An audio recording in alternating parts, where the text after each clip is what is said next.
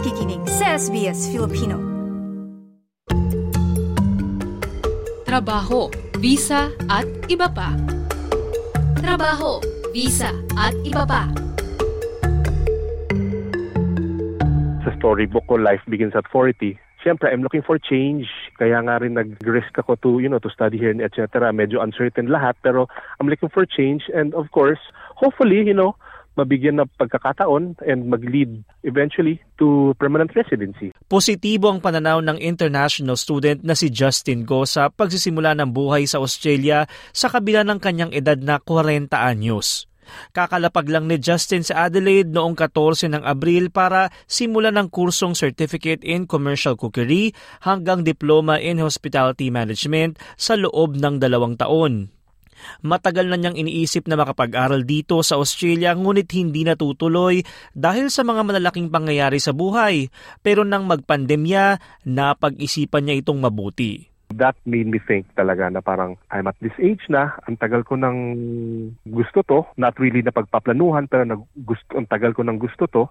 Next year will be another year. I'm going to be 13, 41, 42, etc., etc. In five years, I'll be 45. In 10 years, I'll be 50.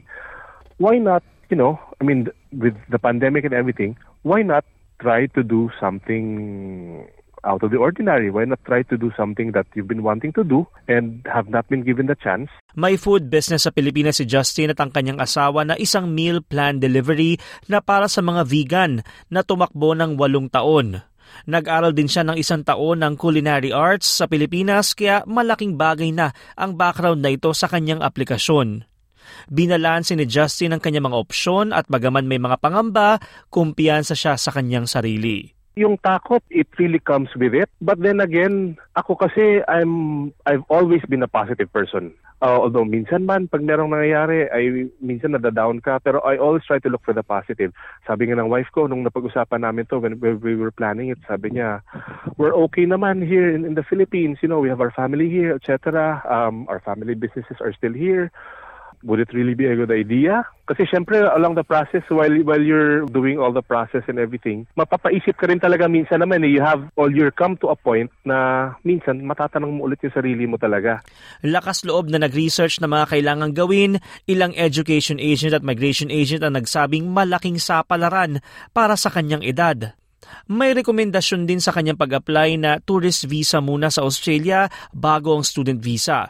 Ngunit nakita niyang baka mas mahirapan siya kung walang working rights habang naghihintay ng resulta ng aplikasyon. Considering nga na 40 na, of course, yung mga yung mga nalalapitan ko na education agents or migration agents, they always say na it might be risky kasi considering your age, um, the, the, the embassy or the immigration officer might think that you're not going there for just the education, etc., etc. So sabi ko naman, sabi ko, ako deep down, um, I'm confident.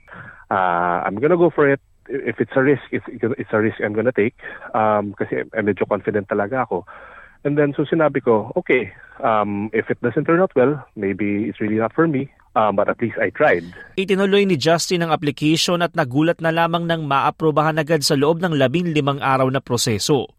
Sa kasalukuyan, unti-unti na niyang ginagamay ang paninirahan sa Adelaide at naghahanap ng trabaho. Medyo familiar naman ako na medyo hindi sila discriminatory when it comes to to age specifically sa resume, you don't put your photo like sa Pilipinas. Kasi typical, even sa school, sinuturo nila, okay, in your resumes, in your CVs, you put your photo, you put your age, you put your birthday, etc., etc.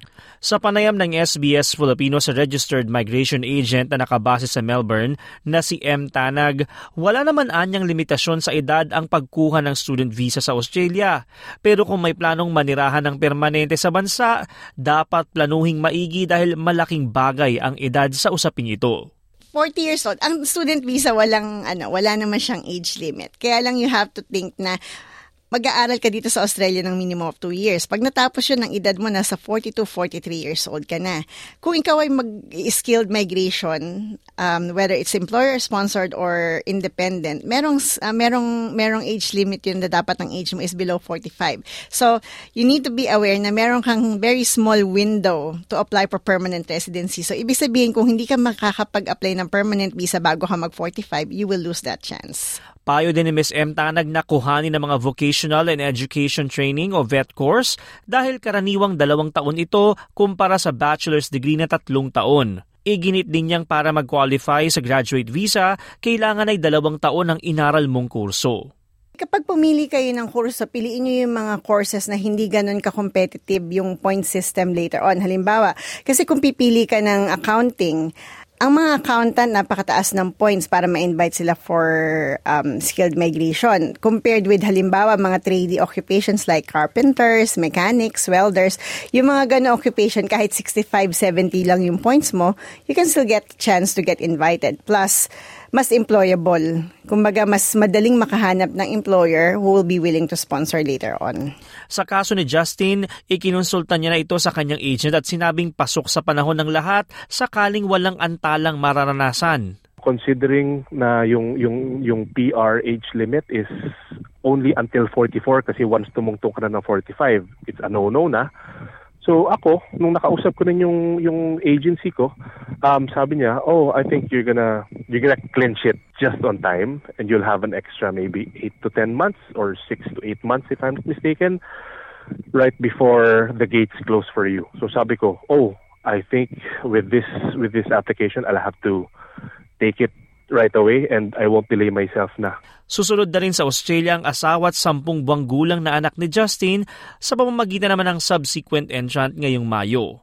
Inilatag din ito ang planong paraan sakaling magtuloy-tuloy sa permanent residency. Okay, I'll be studying for two years and then after that I'll be going for the postgraduate work visa which will be for one year or year and a half.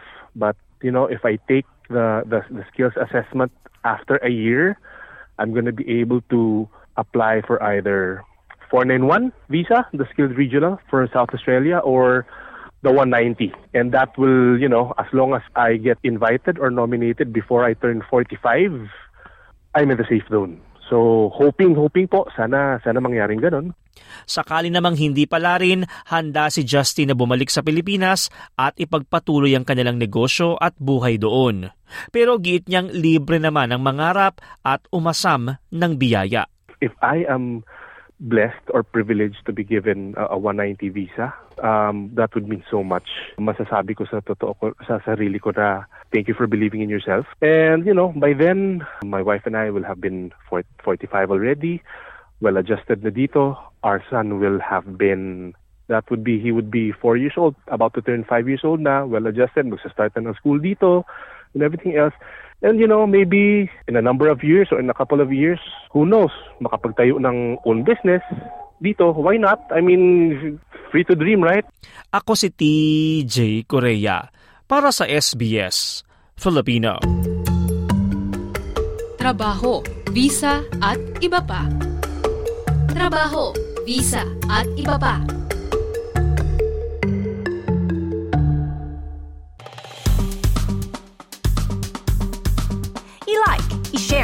Mag-comment, sundan ang SBS Filipino sa Facebook.